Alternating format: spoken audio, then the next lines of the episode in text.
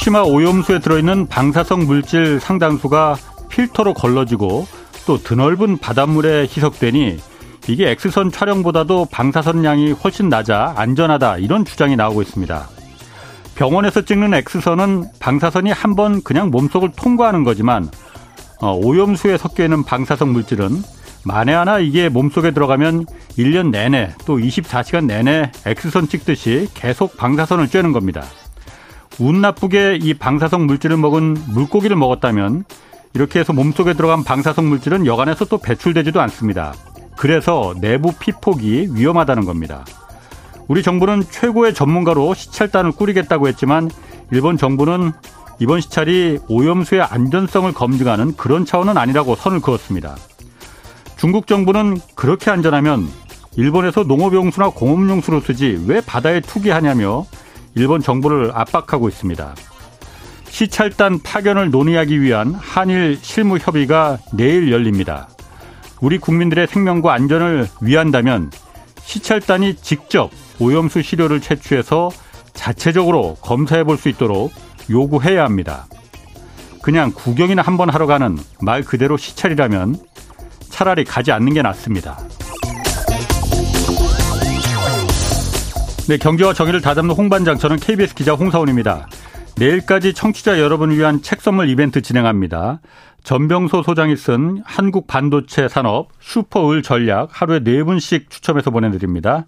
신냉전 시대의 한국 반도체는 어떻게 살아남을 것인지 그 해법을 담은 책 한국 반도체 산업 슈퍼을 전략 이거 받고 싶은 분은 짧은 문자 50원, 긴 문자 100원이 드는 샵 9730으로 이름, 연락처, 주소 보내주시기 바랍니다.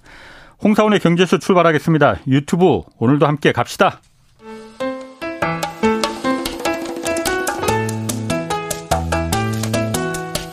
대한민국 최고의 경제 전문가만 모십니다. 어렵고 지루한 경제 프로그램은 거부합니다. 유익하고 재미있는 홍사운의 경제쇼. 네, 소비자 물가 지수 뭐 또 경기 선행 지수 이런 경제 지표를 나타내는 숫자들 요즘 자주 접하게 됩니다. 뭐 모든 경제 지표를 다 알 필요에 없겠지만은 반드시 들여다봐야 할 지표들 좀 있다고 합니다. 그래서 오늘 모셨습니다. 빈센트로 잘 알려진 분입니다. 김두원 한성대 경제학과 교수 나오셨습니다. 안녕하세요. 안녕하십니까. 먼저 밤사이에 미국의 4월 소비자 물가 지수 발표됐잖아요. 4.9%. 어, 5% 아래로 이제 내려왔어요. 어, 어떻게 해석해야 됩니까? 이제 물가가 인플레가 잡히고 있다고 봐야 되는 건지 어떻게 해석하십니까? 음, 일단 소비자 물가 지수가 발표되기 전에 예. 금융시장의 consensus가 예. 이번에는 높을 것이다. 라는 어. consensus가 잡혔었어요. 예상은? 네. 예. 왜 그랬냐면 예.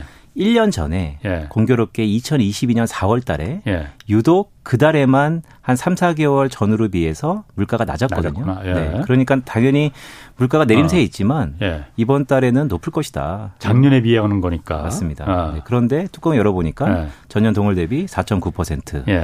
네. 인플레이션은 피크아웃, 즉 고점 찍고 내려가는 기조가 앞으로 예. 한 두세 달 정도 빠르게 내려갈 거라고 저는 보고 있고요. 예. 여기서 가장 중요한 것은 빠르게 내려가고 있다라는 것이고요. 음. 근데 쟤는 저는 이 헤드라인 4.9% 기자님이 예. 말씀 주셨지만 예. 그 다른 면에 있는 우리 흔히 좀 복잡하지만 근원 소비자 물가라는 게 있거든요. 어. 그러니까 뭐 요즘 그거 많이 아십니다 이제. 그렇죠. 근원 소비자 물가는 건 네네. 이제 석유 같은 에너지나 네. 먹는 이제 곡물 네. 이런 거는 어떻게 해볼 수가 없는 거니까 이거 그렇죠. 뺀 나머지 맞습니다. 물가, 뭐 네네. 뭐 서비스 물가, 물건값, 네네. 식당 음식값 뭐 이런 거. 네, 한마디로 실제 물가. 아하. 네, 실제 물가가 5.5%예요. 더 올라갔다면서요, 이거는. 그러니까 헤드라인하고 네. 이 실제 물가인 근원이 역전된 게두 네. 개월 정도 지속되고 있는 것이죠. 예. 그래서 결론적으로 보면 미국의 물가는 네. 단기적으로 피크아웃 되는 것 같다. 네. 하지만 올해 한 7, 8, 9, 이 겨울이 다가올수록 다시 물가가 높아질 수 있는 가능성을 보인 지표다. 이렇게 볼수 음. 있겠습니다.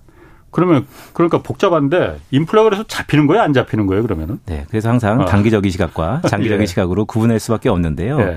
한 3개월 안에는 잡힐 것 같습니다. 이미 잡히고 있고요. 아하, 예. 하지만 잡히는 것에 방점을 둘 때보다는 예. 오히려 반등할 개연성, 가능성도 녹아져 있는 게 이번 간밤에 발표했던 4월 미국의 소비자 물가다. 이렇게 보시면 좋을 것 같습니다. 3개월 내에 잡힐 것 같긴 한데 또 다른 변수가 터져버리면은 다시 올라갈 수도 있다. 맞습니다. 애매한데 애매합니다. 자 그러면은 그 오늘 지표 얘기를 경제 지표 얘기를 하는 거니까 아, 4월 고용 지표도 중요하잖아요. 네. 고용 지표 그러니까 얼마나 실업률이 줄었냐 늘었느냐 이게 네. 어쨌든 기준금리를 결정하는 거니까 물가하고 네. 고용이라는 부분이 그렇죠.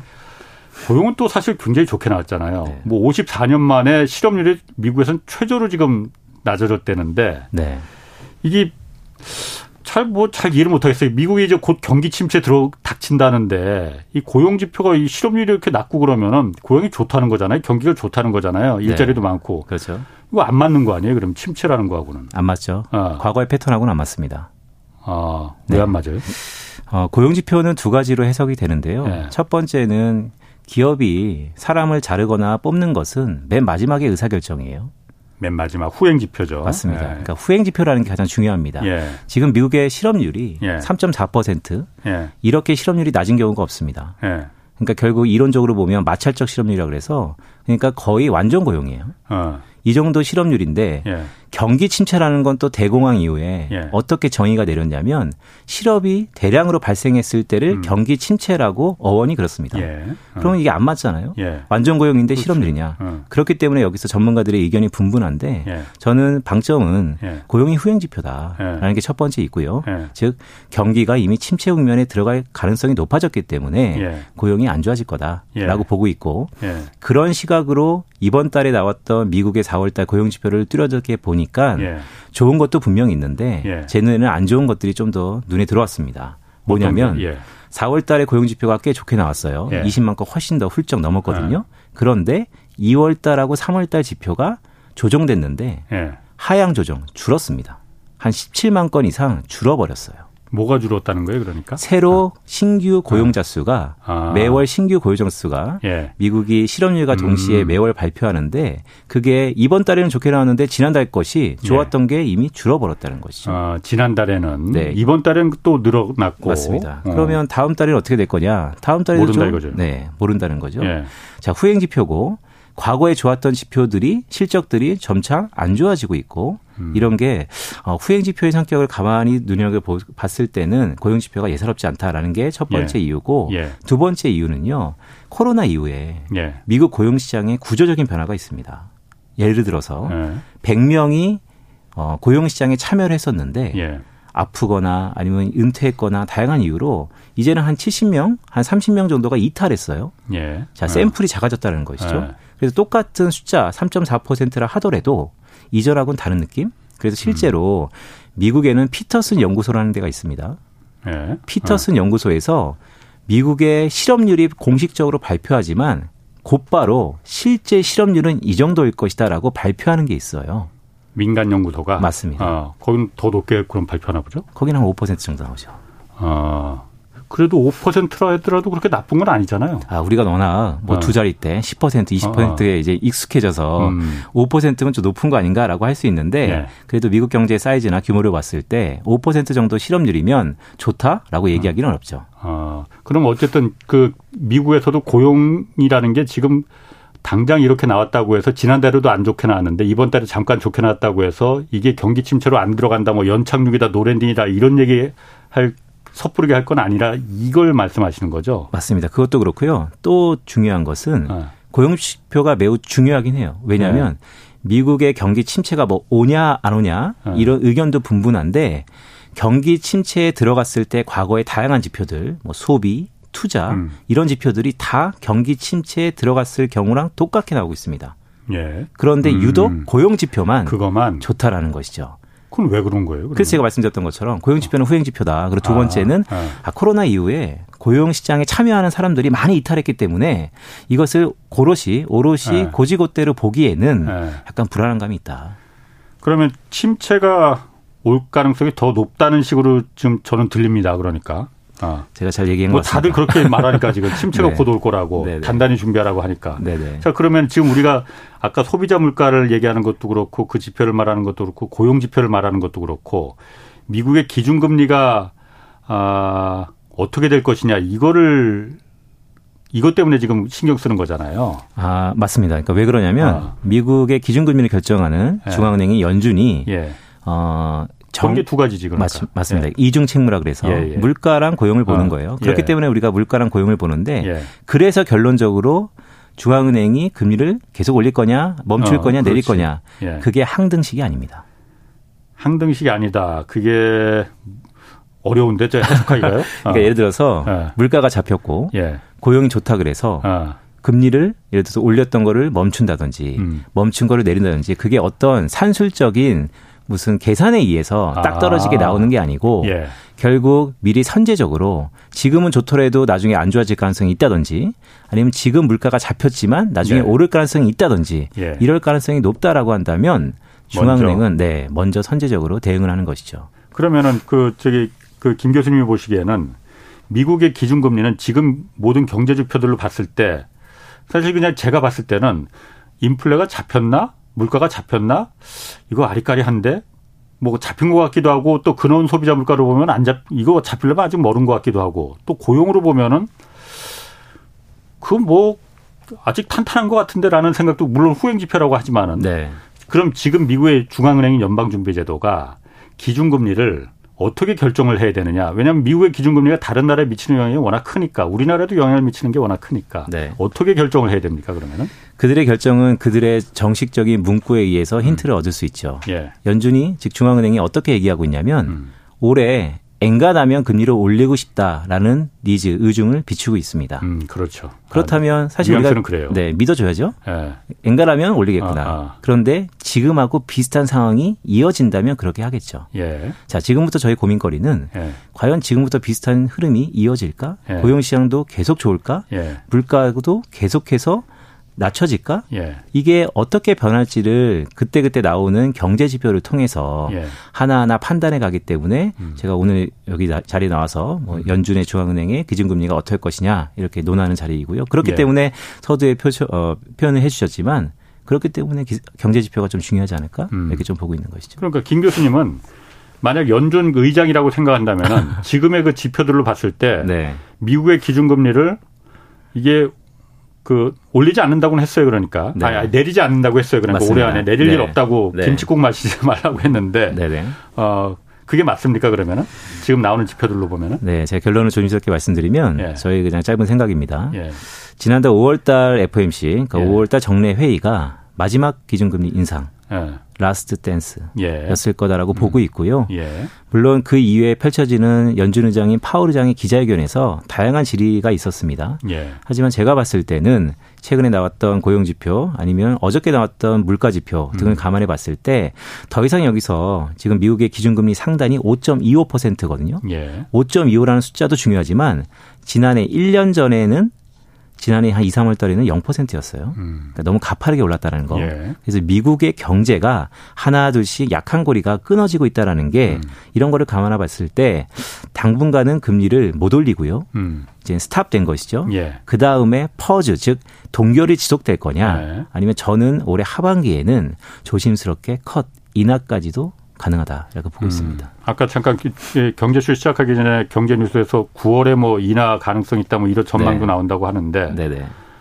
어 사실 지금 보면 그런데 사실 그, 그 금리가 워낙 급하게 올라가면서 여러 가지 약한 고리라고 말했지만 지금 미국 은행들 위기도 다 그 연장선 산행에 있는 거잖아요. 그러다 보니까 은행들이 어 망할까봐 두렵고 예금 인출이 워낙 뭐 많아질까봐 그러니까 대출을 계속 조이고 있단 말이에요. 줄이고 있잖아요. 그렇죠. 그러면 자연적으로 지금 그 중앙은행이 기준금리를 올리지 않는다 하더라도 그냥 동결한다 하더라도 시중에 풀리는 돈의 양이 전체량이 유동성이라고 하죠. 그게 좀 줄어들고 있는 거잖아요. 대출을 안 하니까 자연적으로 그럼 이게 긴 긴축 그 기준금리를 올리는 효과를 내는 거 아닌가. 네네. 라는 생각이 들거든요. 맞아요. 그러니까 정확히 어. 지금 유동성이 네. 늘어났던 게 네. 줄어들고 있다라는 게 가장 중요하고요. 지금 First Republic Bank 은행이라 그래서 예. 미국의 재계 14위 은행까지 무너진 상황이에요. 예. 자, 이제부터 무너, 만약에 지역 은행들이 무너진다면 그 규모는 어마어마할 것입니다. 예. 자, 그런데 공교롭게도 유동성이 줄고 있다라는 거. 예. 그리고 여전히 기준금리 비용이 그러니까 금리는 곧 비용이잖아요. 음. 금리가 5.25% 1년에 비해서 예. 가파르게 올랐다는 거. 이게 바뀌지 않고서는 예. 계속해서 어. 약한 고리들, 즉 지역 은행들이 어. 불안함, 예. 이것은 지속될 가능성이 있다라고 보고 있습니다.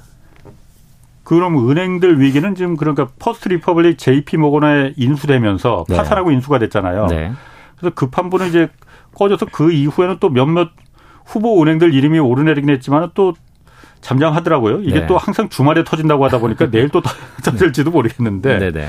지금은 잠잠한데 그러면 은행 위기가 네. 말씀하신 대로 이 고금리라는 상황이 해결되지 않으면은 계속 미국 내에서 계속 갈 겁니까 이게? 저는 ING라고 보고 있고요. 진행 중이라고 네. 계속 될 거라고 보는 거죠. 진행형으로 보고 있고 예. 그래서 궁극적으로 예. 좀더 더 중요한 것은 예. 자, 이 작금의 사태가 이렇게 혼돈의 사태가 지속된 다음에 어떻게 될까? 예. 결국 대형화 되겠죠. JP 모건만 좋은 일이 되겠죠. 대형 은행들만 좋다 이거죠. 네. 다 은행 예금이 그쪽으로 안전한 데로 다 몰릴 테니까. 그리고 무너진 은행들은 인수합병 될 거고. 음. 근데 공교롭게도 여기서 더 중요한 것은 지금 규제가 강화되고 있잖아요. 어떤 규제? 대출에 조인다든지 아, 예. 아니면 이제는 아. 예전에 지역은행들이 방만하게 경영했던 것을 못하게 만든다든지 예. 이런 허들 즉 예. 진입 장벽이 높아지는 게 예. 은행이 대형화되고 예. 새로 진입할 수 있는 사람을 못 오게 만든다면 이제는 은행 산업의 독과점화 좀 먼 얘기일 수 있는데요. 이번 사태가 나타나는 나비 효과가 아닐까라고 보고도 있습니다. 그 중요한 얘기 같은데 그러니까 이번 사태로 인해서 이게 의도했든 의도하지 않았든 미국의 메이저 그 뭐 다섯 개 정도의 큰 은행들만 지금 이득을 보고 있잖아요. 맞습니다. 이 은행들이 대형 은행들이 결과적으로 보면 모든 이득은 다 그 대형 월가의 대형 은행들한테 다 몰아 몰려가고 있는데 네. 어, 이 의도한 건 아니겠죠, 설마. 이제부터가 이제 여러 가지 해석이 분분한데 예. 그래도 공교롭게도 은행의 큰 사건들이 연초부터 미국에서 벌어졌는데 예. 미국의 대형 은행 주가는 또 좋아요. 예. 네, 그리고 지금의 포지션을 보면 예. 이렇게 문어발적으로 미국에 한 몇천 개 되었던 은행들이 예. 다 한두 개로 이렇게 좁혀질 가능성이 높으니 예. 투자 관점에서는 또 지금의 위기 상황과는 또 다른 전략 전술들이 난무한 상황이죠. 아. 전략 투자 관점에서 전략 전술이 난무한다는 게 그건 무슨 의미인지 제가 잘 모르겠는데. 어, 은행의 위기가 온다면 대부분 은행 사람을 쳐다보지 싫죠. 그렇죠. 그리고 은행이 다 네. 위기니까 다 불안하고. 예. 그런데 공교롭게 대형 은행은 그 안에서도 더 안전할 수 있다. 아. 그렇다면 은행에 투자를 한다라고 했을 때 예. 우리가 대형은행 주가라든지 대형은행 산업을 바라볼 때 예. 오히려 지금이 더 기회 있지 않을까라는 전략적인 부분도 들어가는 것이죠. 그러니까 제가 아까 물어봤던 거는 혹시 이 상황을 그러니까 미국의 대형 은행들은 굉장히 흐뭇하게 바라보고 있을 거 아니에요. 네네. 그 미국 정부도 알고 연방 준비 제도도 알고 있을 테고 미국 행정부도 알고 있을 거 아니에요. 네네. 지금 여기서 왕 진짜 왕서방은 네네. JP모건이나 시티은행 같은 대형은행들이네. 네. 그럼 모든 이득이 부가 다 그쪽으로 지금 흡수되고 있는데 네. 이거 그냥 놔두고 그냥 보고 있는 게 맞는 겁니까 그러면은? 두 가지가 문제인 것 같아요. 뭐 문제라고 얘기하는 편이 좀 그럴 수 있지만 예. 두 가지가 첫째 어쩔 수 없다. 대안이 네. 없죠. 예. 왜냐하면 법상 도트 프랭크법이라 그래서 음. 시중은행이 뭔가 문제가 있을 때 예. 중앙은행 즉 어, 공사라든지 정부가 그 은행을 정부의 돈으로 보증해 보존해 줄 수 있는 법을 막아놨어요. 예. 그렇다면 정부가 나설 수 없으면 민간 중에 대빵인 큰형이 나서야 되는 것이죠. 예. 그래서 이런 상황들이 나타난다. 예. 네, 이게 음모론으로 뭐 어떻게 펼쳐질지 모르겠습니다. 예. 하지만 미리 예상을 해보건데 더 대형화되지 않을까? 이렇게 음. 좀 조심스럽게 보고 있습니다. 음. 2008년 금융위기 때는 사실 그런 대형은행들이 리만 같은 대형은행들이 문제가 생겨서 어, 부실이 돼버린 거잖아요. 정확히 얘기하면 대형은행이 아니고 모기지. 아. 저기에 문제가 있었는데 당시 모기지에 많은 돈을 댔던 대형은행들이 연쇄적으로 물어봤는데 음. 되게 좋은 질문인데요. 지금도 여전히 상업용 부동산이 문제예요. 예, 그렇죠. 그런데 그때랑 지금이랑 다른 건 상업용 부동산에 돈을 댄 곳이 중소형 은행이지. 네. 그래서 저는 ING라고 아. 보고 있습니다. 중소형 은행들이라. 어, 그거 참, 제가 갑자기 드는 생각인데, 아, 원래 그러니까 그 범죄도 그렇잖아요. 누가 가장 큰. 아니, 범죄라고 하면 좀 그렇고요. 아니, 범죄까지. 아니, 아니, 이게 범죄라는 건 아니고, 네, 네, 네. 그냥 누가 가장 득을 받느냐. 그 사람이 범인이다. 범인이다. 뭐 이렇게 말하잖아요. 그 생각이 갑자기 드네. 음. 네, 노코멘트 하겠습니다. 자, 그리고 이것도 하나 좀 궁금해요. 그러니까. 어, 미국 부찬도 조정 시한 지금 코앞으로 다갔잖아요. 뭐 네. 6월 1일 6월 1일이 이제 마지노선이 될 것이다. 뭐 이런 얘기도 있는데 그렇게 되면 미국이 그때까지 미국 공화당이 부채 한도를 더 높여주는 걸 동의하지 않으면 미국이 부도로 안 한다는 거잖아요. 네. 뭐 설마 미국이 부도날 일이야 있겠어. 뭐 결국 막판에 가서 공화당이 도장 찍어주고 합의하겠지라는 생각은 드는데 뭐 요즘 하도 그냥 그 의외 일이 많이 벌어지니까 그런데 제가 궁금한 건 그거보다도 그건 이제 그때 가봐서 좀 그 보면 될 텐데 부채 한도를 더 높여달라는 거는 미국 정부가 돈이 없으니 국채를 더 발행할 테니 그걸 더 하게 해달라 빚을 더 많이 지게 해달라 이거잖아요. 네. 쓸 돈이 있으니 네. 그럼 지금 미국 통화 정책이 다 긴축인데 네. 돈을 더 국채를 좀 있는 발행한 국채도 다시 회수하고 네. 유동성을 줄이, 줄이려는 이제 그 움직임을 보이고 있는 건데 네. 이거는 아무리 행정부가 돈이 없어도 그럼 쓸 돈을 좀 지출을 줄여야지 더 국채를 내게 해달라 그렇게 하면 이거 앞뒤가 안 맞는 거 아닌가? 네. 그런 거 아닌가요? 제가 좀 너무 과하게 생각하는 건가? 그러니까 이제 긴축이라는 강한 가정을 깔고 보면 예. 사실 공화당이 얘기하는 부분들이 많이 예. 어, reasonable 즉 이해할 만하죠. 예. 하지만 민주당 편에서도 예. 현재 여당이 민주당 아닙니까? 예. 국가를 운영하는 입장에서 예. 이미 미국의 부채 한도가 31조 예. 4천억 달러인데 이게 1월 달에 이미 목에 찼어요. 그럼 지금까지 안 망하고 뭐 했냐? 음. 미국의 재무부, 제 행정부가 TGA 계좌라 그래서 Treasury General 음. Account 그러니까 미국의 재무부가 중앙은행에 두었던 마이너스 통장 같은 겁니다. 아, 예. 그거를 야금야금 빼서 예. 지금까지 쓰고 있는데 예. 그 재무부의 마이너스 통장을 썼던 의장이 옐런 의장. 예. 그 옐런 의장이 X-date라는 것. 어. 즉 이것을 6월 데드라인. 1일로 얘기를 하는 거죠. 예. 데드라인을. 예. 자, 어떤 사람은 6월 1일이라 그러고 어, 해외 IB들 월가들은 7월 음. 말까지는 버틸 수 있다라고 음. 얘기하고 이 한두 달의 온도차가 왜 나냐. 돈이 당장 급한 사람은 빨리 달라 그래서 6월 1일이라고 얘기를 하고 예. 객관적으로 보는 사람들은 한 7월까지 버틸 수 있다라고 하는데 문제는 예. 문제는 고갈됐다라는 거고요. 예. 두 번째는 그 시간이 다가온다는 거고 예. 그래서 더 말씀드렸던 것처럼 긴축보다도 더 중요한 것은 예. 결국 목에 찼다라는 거. 그래서 아. 유동성이 고갈돼서 행정이 마비되기 일보 직전이라는 거. 아. 자, 그럼 이런 사태가 과거 미국의 100년 금융 역사 속에서 예. 수도 없이 있었습니다. 예. 근데 지금이랑 가장 비슷한 때가 있었는데 예. 그게 2011년도 7월 달. 음. 7월 말까지 부채 한도 협상이 타결이 되긴 됐어요. 좀 예. 늦게. 예. 근데 곧바로 8월 5일 날 일주일 있다가 신용 신용 등급 회사에서 미국의 어, 크레딧 이슈, 제 신용 등급을 강등시켜 버리지 않았습니까? 오바마 때죠, 그때. 네, 맞습니다. 예. 그때 여당이 민주당 오바마, 예. 지금 바이든 민주당. 예. 그때 미국 의회가 하원하고 상원이 있으니까 예. 그때도 양분, 예. 지금도 양분. 아. 그래서 저는 뭐 X-date 뭐 6월 말 아니면 7월 말 음. 아니면 이게 9월 말까지 미국은 회계 연도가 4월에서 10월이니까요. 예. 9월 말까지 유예될 수도 있어요. 음. 아니면 또 트럼프는 이걸 또 남자답게 어떻게 해결했냐면 아예 퉁쳐서 2년 동안 합의하지 마라고 2년마다 한 적도 있어요. 음. 그러니까 다양한 변수들이 있습니다. 하지만 지금 제 전공이 경제니까 중요한 것은 이렇게 지지부진한다는 게 중요하고요. 이게 그래서 실물 경제에 가뜩이나 어려운데 더 성장률을 갉아먹을 것이다. 그래서 이거는 해결되더라도 문제고 이미 예. 예. 해결 안 되면 더 큰 문제고. 예. 그래서 이미 그렇기 때문에 미국 경제가 약간 뭐 침체라는 얘기도 했었지만 예. 둔화의 그 터널 속에 들어갔다라고 보는 것이죠. 이것도 그러니까 미국 경기 미국 경제를 침체로 빨아들이는 더 빠른 촉매제가 될 가능성이 있는 거예요? 아, 정확합니다. 왜냐하면 음. 2011년도에 그랬어요. 2011년도에 예. 미국이 2 2분기까지 그러니까 예. 부채 한도가 결렬됐던 게 3분기거든요. 예. 당시 2011년도 2분기에 미국의 GDP 성장률이 2.7%까지 고공행진하다가 예. 3분기에 마이너스로 전환됐었습니다. 예. 이번에도 음. 비슷할 수 있다는 것이죠. 어. 김 교수님이 그 내신 책 중에 경제 지표를 읽는 시간이라는 책 내셨잖아요. 맞습니다. 거기서 보면은 네.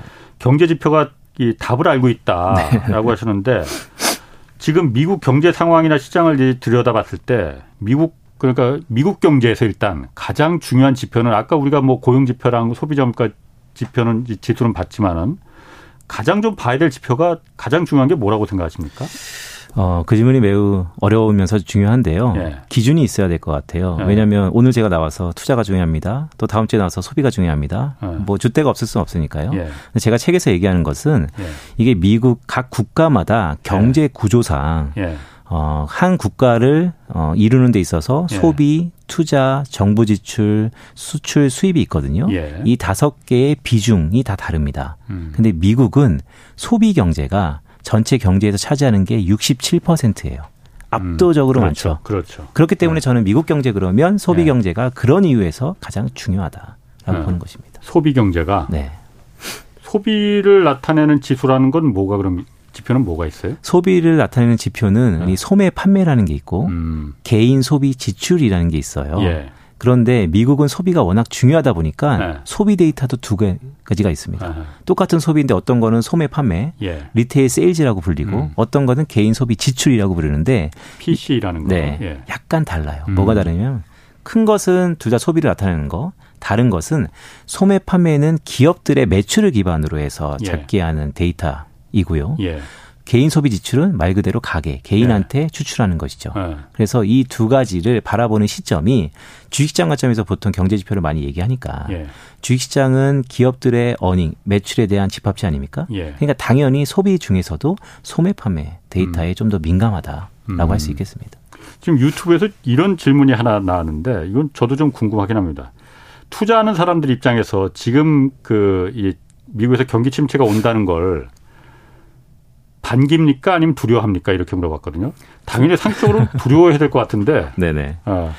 그러니까 우리 흔히 예. 어, 얕은 침체는 기회, 예. 큰 침체는 위기라는 예. 게 깔려 있어요. 예. 그래서 2008년도 그랬고 IT 예. 버블 때도 그랬고요. 예. 그래서 이번 침체가 어떤 침체인가의 정의에 따라서 어떤 사람은 기다려질 수도 있고 어떤 사람은 두려울 수도 있는데요. 저는 먼저 실물 경제를 분석하는 입장에서는 침체는 좋은 건 아닙니다. 우리 그러니까 모두의 고통. 경제 입장에서는 맞습니다. 예. 그게 얕던 깊던 예. 침체는 다 좋은 건 아니에요. 물론이죠. 왜냐하면 결과적으로 예. 우리의 고통을 양분하는 것이니까요. 예. 하지만 투자 관점에서 어. 보면 투자는 감정을 배제하고 예. 확신보다 확률에 투자하는 것이니까요. 예. 그럼 확률적으로 과거에 얕은 침체였을 때 어땠냐를 보면 어. 지원이 있었지. 네. 돈을 풀어줬지. 맞습니다. 그러니까 참 이게 아이러니하더라고요. 네네. 그러니까 투자자들의 입장에서는 주식 사는 사람들 입장에서는 침체가 오길 지금 막 바라는 것 같더라고요. 그 바란다기보다는 어. 네, 양, 제 마음속에도 이제 두 가지가 있는 것 같습니다. 예. 실물 경제를 보면 극히 조심스러워야 되고 예. 침체가 안 왔으면 바라는 것도 있지만 예. 실제 제가 바라보는 많은 모형이나 데이터를 통해서 경제 침체의 시그널이 신호가 떴으니 예. 그럼 침체가 온다면 좀 얕았으면 좋겠다. 음. 그런데 충분히 얕을 가능성도 있겠다라고 예. 해서 투자 관점에서 보면 예. 어 기회일 수도 있겠는데라는 생각도 조심스럽게 음. 할수 있는 부분이죠.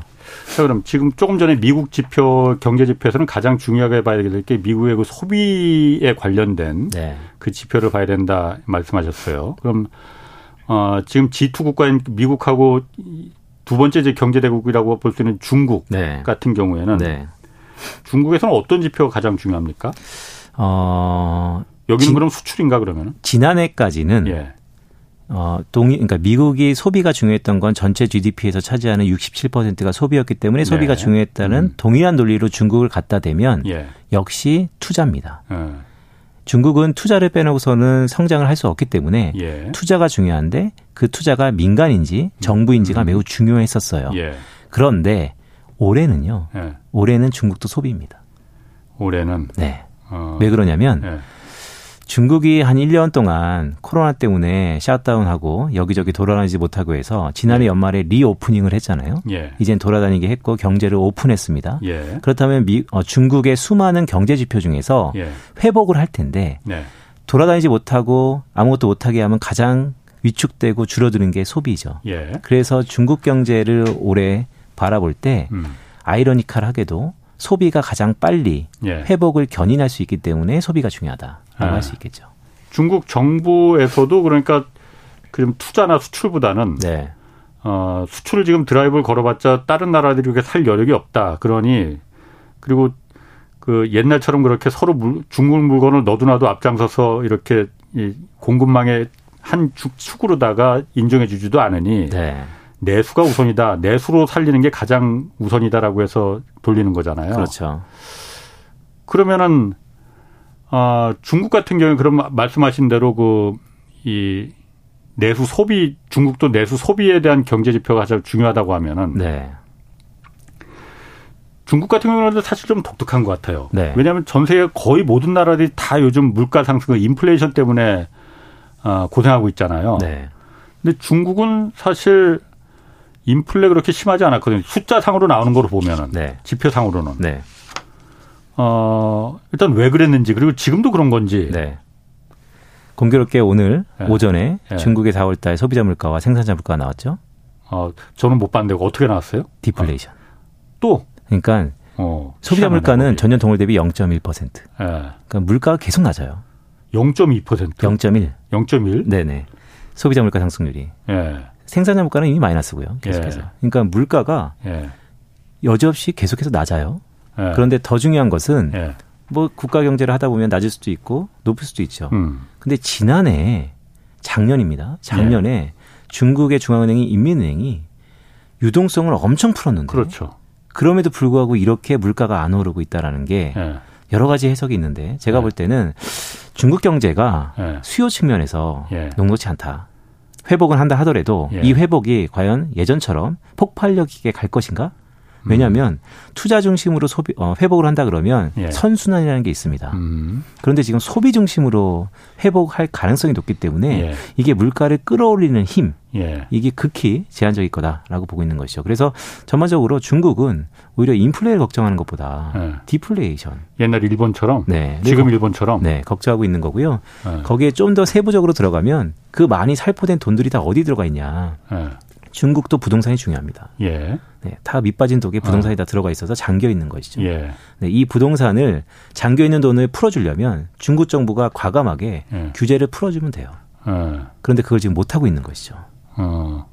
가만 그 부동산 얘기는 좀 이따 하고 네. 아까 중국 경제가 지금 소비 위주로 계속 드라이브를 걸고 있기 때문에 인플레가 물가가 그 오르지 않는다. 네. 그건 반대 아닙니까? 소비 위주로 하면은 소비가 막 폭발하면은 소비를 네네. 끌어올리면은 네네. 물건값이 올라가는 게 당연한 거잖아요. 그러니까 리오프닝을 했는데 아. 그래서 미국의 아, 중국의 소비 지표가 예. 1월 달, 2월 달에 부진하다가 예. 3월 달부터 반등하고 있는데 예. 이 반등세가 얼마나 지속될지를 우리가 가늠해야 되는 게 가장 중요한데요. 음. 그것의 전초전으로서 물가를 보면 예. 물가는 반응 안 한다라고 한다는 것은 이제부터는 판단이죠.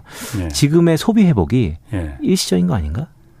오히려 아. 물가 물건 가격도 더 높아지지도 예. 않고 예. 오히려 중국의 이 물가가 물론 예. 중국의 소비자 물가는 관리 물가 성격이 급하지만 예. 그래도 생산자 물가 보면 계속해서 마이너스인데 예. 이거 뭔가 예전처럼 소비의 회복이 물가의 드립을 물가를 이끌고 있는데 좀 약하지 않은가 이렇게 예. 이어질 수 있는 것이죠. 그럼 중국의 성장률은 그 국제 기관이나 투자은행들에서 전망하는 거는 굉장히 높게 당초 예상보다도 높게 보고 있단 말이에요. 5.5%뭐 이렇게까지 올렸잖아요. 1분기에 4.5% 성장했는데 네. 올해 연간으로 보면 이제 5% 중후반 네. 성장할 것이라고 보고 있죠. 근데 음. 이것도 숫자의 허수인 게 이 숫자라는 게 전년 동, 전, 전년 대비인 예. 것이죠. 예. 네, 지난해 중국이 워낙 저조했기 때문에 예. 올해 반등하는 것이고 어. 그 반등하는 전망의 가정들이 예. 중국의 리오프닝이 원래는 올해 1분기에서 2분기에 될 거다라고 봤던 것이 3개월에서 6개월 빨라졌기 때문에 예. 미리 회복할 아. 거라고 다 가정을 하는 건데 예. 전망을 하고 있는데 전망은 저도 매년 하지만 언제든 수정 전망이 가능합니다. 물론이죠. 네, 오늘 KDI 아까 한국은행이 한국의 성장률 계속 낮추잖아요. 더 낮췄어요. 네, 그래서 예. 여기서 중국의 성장률을 더 올리기보다는 예. 저는 오히려 더 낮추거나 아니면 지금 수준에서 유지될 가능성 이 높다라는 음. 게좀 더 중요한 포인트인 거죠. 그럼 그 5.5% 최근에 나온 그 성장률 전망치는 다시 낮아질 가능성이 있다. reopening이 좀 더 일찍 생각보다 일찍 시작됐기 때문에 일찍 시작됐기도 했고 그 효과가 예. 지속성이 네. 지속성이 얼마나 있을까에 아. 대한 우려감이 있다. 아, 그럼 중국 경제도 그렇게 앞으로 전망이 이렇게 녹록지는 않군요. 그러니까 지금 그 성장률 전망치로만 보면은 네. 여러분 지금 중국이 제일 그그 그 괜찮네 이 생각이 들었는데 그렇지도 네네. 않은 거군요. 어, 시계를 어느 정도, 그러니까 시점은 네. 어느 정도 기간을 가지고 가느냐에 따라 다를 것 같아요. 예. 중국의 선행 지표 중에 대표적인 게 OECD에서 발표하는 중국의 선행 지수라는 게 있습니다. 예. 주요국, 즉 경제력이 있는 국가들 중에 중국의 예. 경기 선행 지수가 예. turnaround, 바닥을 다지고 있어요. 예. 이 선행 지수는 실물 경제의 6개월에서 9개월 선행합니다. 음. 그렇다면 지금 바닥을 다지면 올해 하반기에 중국 실물 경제는 돌아선다라는 거예요. 네. 반등한다는 아, 것입니다. 아. 저도 반등할 거라고 봅니다. 예. 그런데 너무 기대가 과했다. 반등 폭을 음. 너무나 높게 봤다. 예. 예. 이 정도 보고 있습니다. 너무 높게 본 거다. 그 중국의 reopening 효과도 그러면은 그 어떤 지표로 이렇게 나타나는 게 그 보입니까 그러면은? 어, reopening 효과가 곧바로 중국의 3종 세트라는 게 있습니다. 네. 소매 판매, 산업 생산, 고정 투자. 이 세 음. 가지 지표는 월간 지표인데 동일한 예. 날에 같이 나와요. 예. 근데 소매 판매, 즉 소비 데이터가 빨리 반등하고 있어요. 예. 그것은 reopening 효과가 분명히 있는 것이죠. 예. 하지만 그 앞단의 다른 지표들을 보면요. 미국의 그러니까 중국의 가장 중요한 제조업 survey 지표가 있습니다. 예. 흔히 뭐 제조업 PMI 지수라는 게 있는데 그 매월 조사예요. 그래서 매월 어, 제조업체들한테 물어보는 겁니다. 중국 예. 경기가 좋냐 안 좋냐. 예. 제조업 경기가 4월 달에 다시 수축 국면으로 내려왔습니다. 아. 다시? 네. 3월 달까지는 반등하다가 네. 4월 달에 다시 한풀 꺾였어요. 자, 물론 한 달짜리 갖고 판단하기에는 좀 이른감이 있죠. 네. 뭐 한 두 달, 달 음. 봐야겠지만 그래도 우리가 기대감은 1월, 2월, 3월, 4월, 5월 쭉 오를 것 같았었는데 예. 실제 데이터가 약간 굴곡이 생겼다라는 거. 음. 자, 그렇다면 우리가 마냥 중국의 reopening 전 세계를 구할 거야. 이제 경제는 바닥을 찍고 음. 미국이 어려우면 중국 투자지 뭐라고 일편향적으로 얘기하기에는 좀 더 이른감이 있다라는 것이고요. 더 중요한 건 음. 오늘 제가 이 시간에 이 귀한 시간에 중국의 리오프닝을 얘기하는 여러 가지 이유는 중국이 회복하면 항상 우리가 좋았기 때문이죠. 그렇지. 우리 정부도 지금 그래서 하반기에 좋아 우리 경제가 좋아질 거라고 그, 낙관하는 이유 중에 하나가 네. 중국이 네. 살아날 거다라는 거잖아요. 기대입니다. 그냥 기대? 네. 기대가 어. 앞선 감이 충분히 있다라고 봅니다.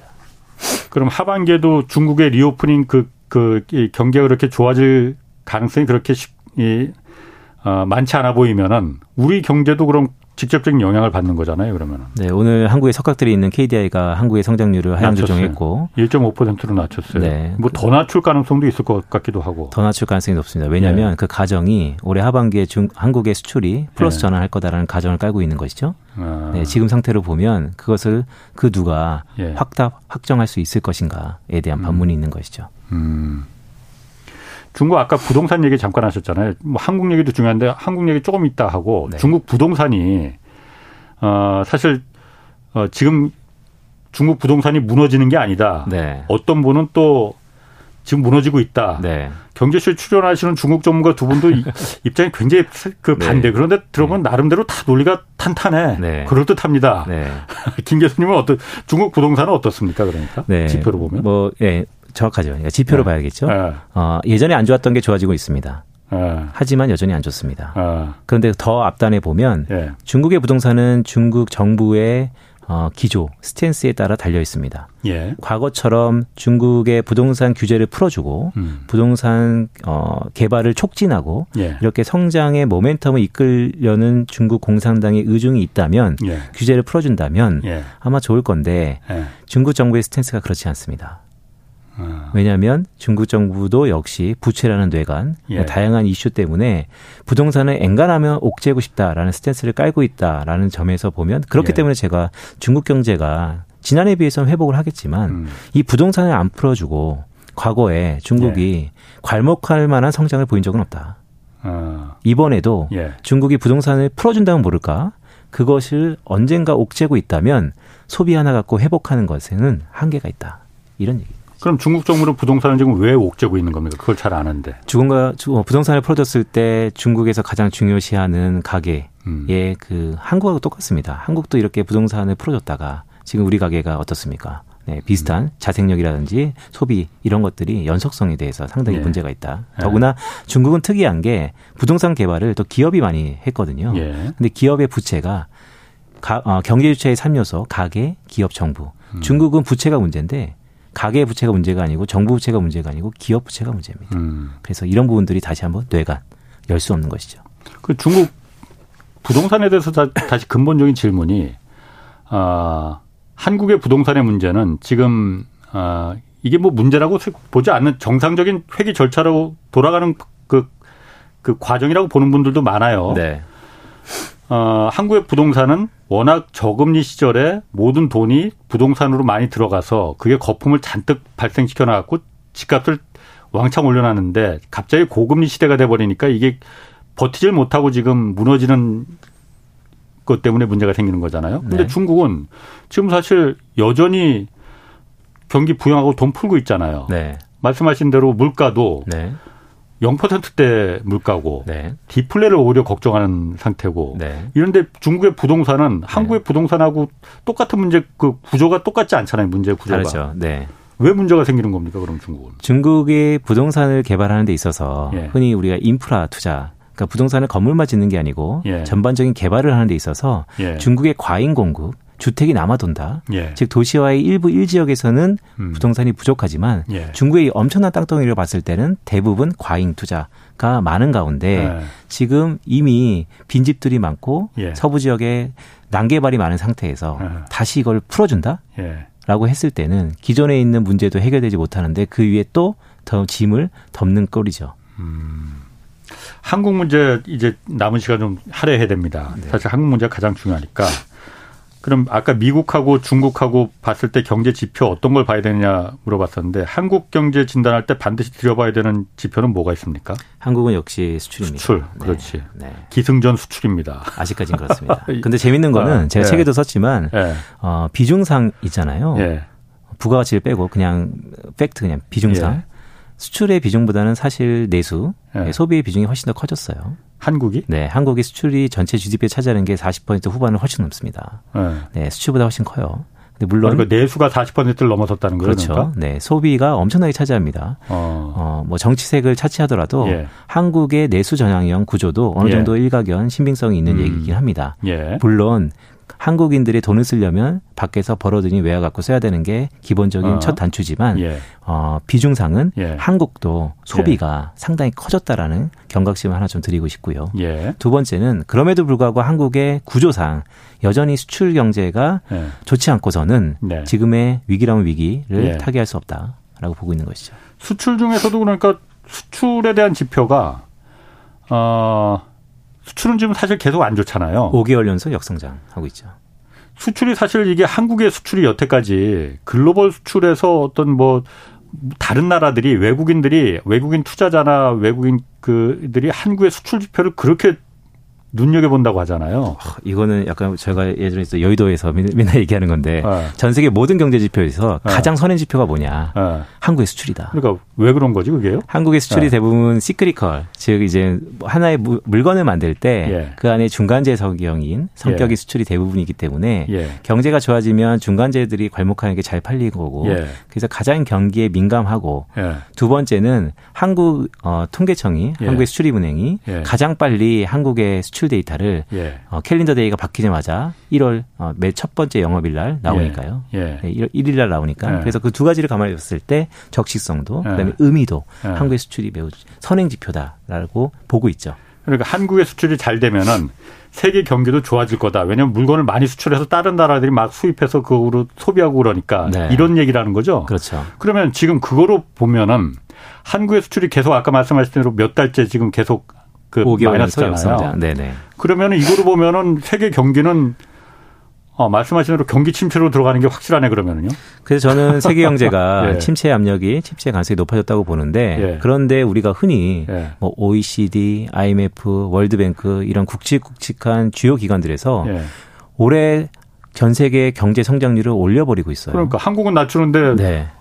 그 다른 나라들은 올리잖아요. 네. 한국의 수출이 이렇게 선행 지표라면서 줄어드는데 왜 네. 올려 거기는? 저는 거기에 네. 상당히 우리가 경각심을 갖고 바라봐야 된다고 봅니다. 왜냐하면 과거랑 달라졌다는 거. 음. 그리고 두 번째는 이제는 세계 경제가 좋아진다 하더라도 예. 세계 경제를 좋아지는 또 이유가 중국 경제의 turnaround인데 예. 중국 경제가 좋아진다 하더라도 예. 우리가 옛날처럼 좋아질 가능성 없을 수도 있다. 중국 경제가 turnaround해서 좋아진다 하더라도 옛날처럼 그 한국의 수출이 세계 경제 지표가 되던 그런 시대는 이제 지나 끝났다. 네, 이미 데이터상에도 그렇게 나오고 있고 예. 어, 굵직굵직한 주요 기관들에서 전망을 그런 가정에서 하고 있다라는 거. 세계 경제를 올리고 음. 그 세계 경제가 왜 올렸냐라고 보면 중국 경제가 빠르게 회복해서 올렸다고 하고 예. 그럼에도 불구하고 한국의 성장률은 낮추고. 그러면은 지금까지는 한국의 그 경제 지표를 봤을 때 가장 중요한 게 수출 관련 지표라고 했었는데 그 지표도 그럼 달라져야 되는 거 아니에요? 봐야 될 중요한 지표도 달라져야 되는 거 아니에요? 그러면은 모든 것에는 통과 의례라는 게 있고 과도기라는 게 있는 것 같습니다. 예. 지금 한국 정부, 경제 그 어떤 것들도 다 선택을 강요당하고 있고요. 예. 우리는 선택해야 될 시점인데요. 예. 한국 경제가 중국에 대한 의존도가 상당히 높죠. 그것은 그렇죠. 한국 수출의 예. 대표적인 게 반도체가 예. 중국으로 가는 게 거의 반도체의 80% 정도가 중국으로 갔었던 적이 있었으니까요. 예. 그런데 이게 미중 패권 다양한 것들이 공교롭게 지금 요 시기에 터지고 있어서 예.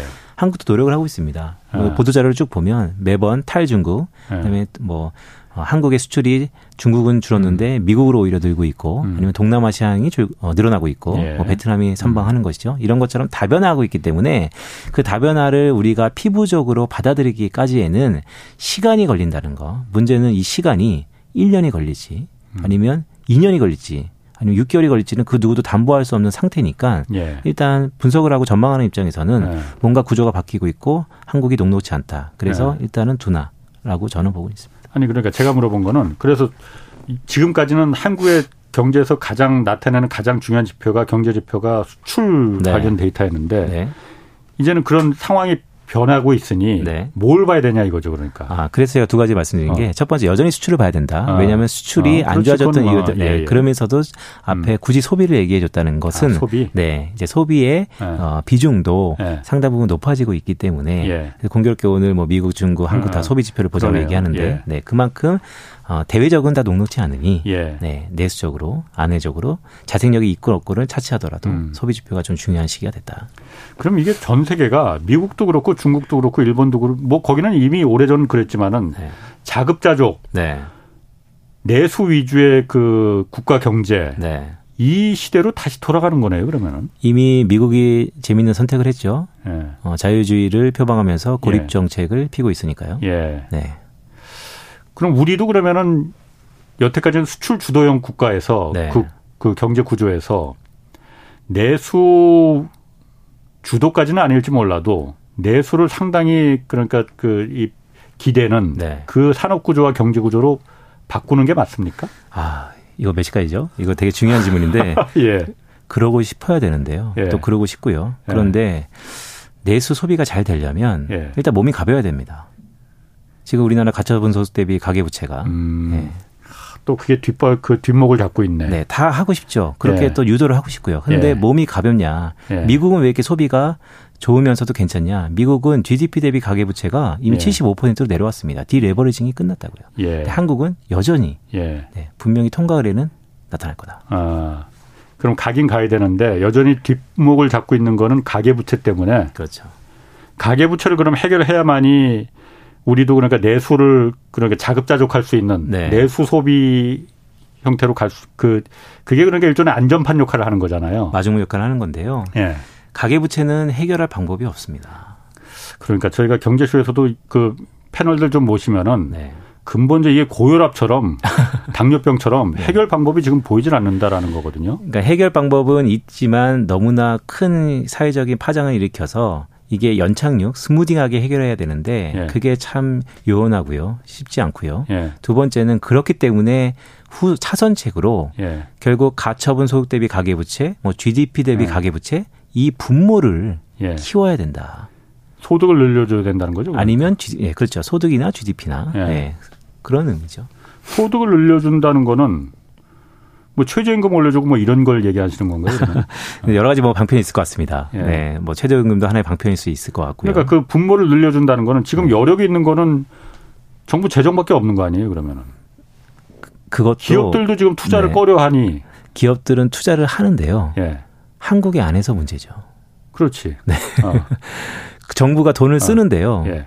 씁니다. 예. 그런데 이전보다 한국이 자랑했던 이 재정 수치 예. 이런 게 예전보다 나빠졌습니다. 아, 물론 빠르게 증가하고는 있어요. 네. 아. 또 한국은 이 통계상 예. 미국에 어, 해외에는 없고 한국에만 있는 이 공사라는 개념을 들어가서 가계부채를 계산하면 예. 또 상당히 높은 수준이고요. 음. 그래서 말씀드렸던 것처럼 내수 전향 모델이 필요하나 예. 지금의 가계부채 문제를 해결해야 된다는 거, 예. 그 해결을 강요받고 있다라는 거, 예. 이것의 해결에는 고통이 따른다는 게 지금의 진단입니다.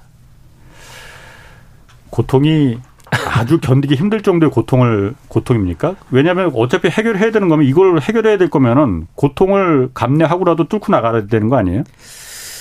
아, 참 어려운 얘기인데요. 네.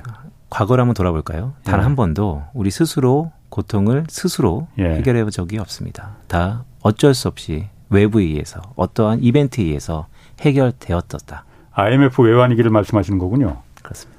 아, 그러니까 그렇게 스스로 우리가 해결한 적은 없었고 어떤 충격이 와서 강제적으로 고통을 이겨내고 감내해서 구조조정을 했었다. 그러니까 우리가 역사를 바라보는 이유는 역사가 반복돼 음. 꼭 반복되는 건 아니지만 거기서 교훈을 학습 효과가 있기 때문이죠. 오늘 처음 오셨는데 참 좋았습니다. 앞으로도 종종 모시 모시겠습니다. 제가 너무 좋았습니다. 김두원 한성대 경제학과 교수였습니다. 홍사원의 경제쇼였습니다.